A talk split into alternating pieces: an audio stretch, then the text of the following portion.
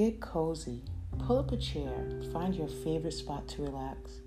Grab your journal and or favorite beverage. It's time for self-reflections with Donna.